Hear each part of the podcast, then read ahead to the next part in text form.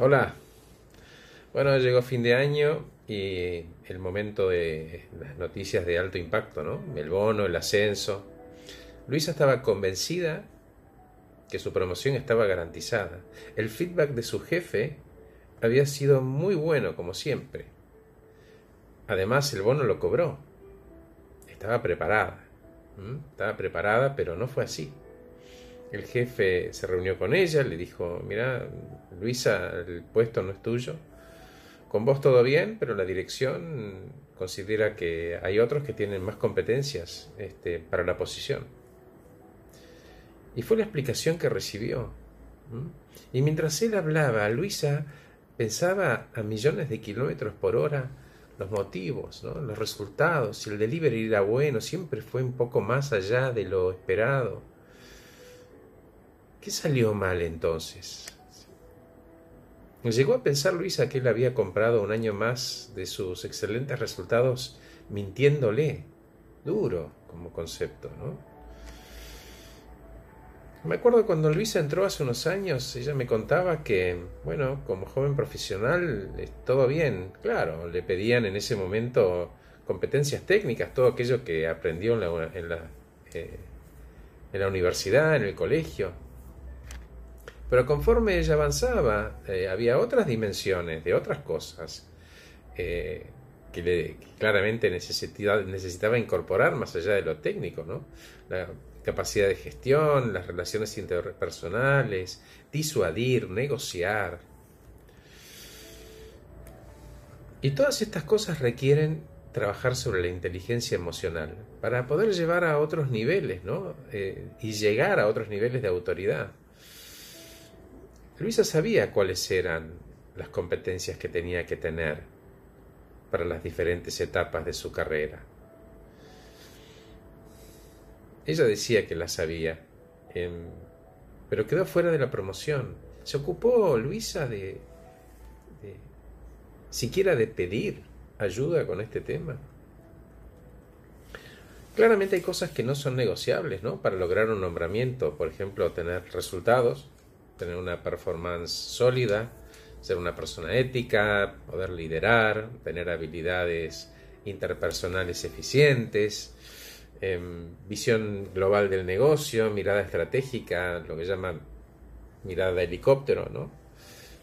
La, la capacidad de atraer y retener talento, generar la capacidad de innovar y cambiar, y ser también un líder que influya positivamente en la organización. ¿Y Luisa sabía todo esto? ¿Alguien se lo dijo? ¿Ella se ocupó? Por ejemplo, de ver a los otros directores o los directores para formar y entender que ellos estaban ahí por alguna razón. ¿Ella o alguien se ocupó de entender que había aspectos a mejorar en ella? ¿Se ocupó de pedirle ayuda a su jefe o a recursos humanos? Una frustración enorme para Luisa. Algo se quebró dentro de ella, ¿no? Y se quedó sin promoción. Pero bueno, la remó y en su sesión esta semana dijo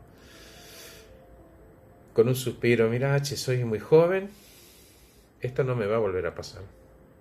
Voy a asumir la responsabilidad de haber creído y confiado confiado en que tenía lo suficiente y confiado en mi jefe. Porque la responsabilidad cae de los dos. Claro, ¿no? Faltó saber la, la, versión del jefe. Em, ¿Cuántas señales le dio? Si se las dio. Si le prometió en vano o no. Es fácil asumir, culpar desde el enojo y buscar basura debajo de la alfombra. Es muy simple. Pero desde lo concreto, hay un hecho que dice que están contentos con Luisa porque el bono llegó. Y que en la terna fue insuficiente. Esa es la mirada. Es un proceso de descarte, como una búsqueda laboral. Hay cosas para trabajar. Y Luisa decidió que en este entorno amigable, de gente conocida, era el buen lugar para pedir ayuda en forma de, por ejemplo, mentoreo, capacitarse, ser fluida en inglés, aprender a negociar, pero sobre todo esa madurez de dejar de culpar al resto, a la vida y al mundo, cuando claramente había cosas para cambiar. Enfrió la cabeza, armó una dinámica semanal con su jefe para trabajar los aspectos a mejorar, aquellos que podía trabajar con él y aquellos que tenía que pedir una ayuda externa. La idea es que ella aprenda a performar como gerente. Y que performe como gerente tanto tiempo como que lo único que falte sea el comunicado interno. Gracias por escucharme. Que estén muy bien.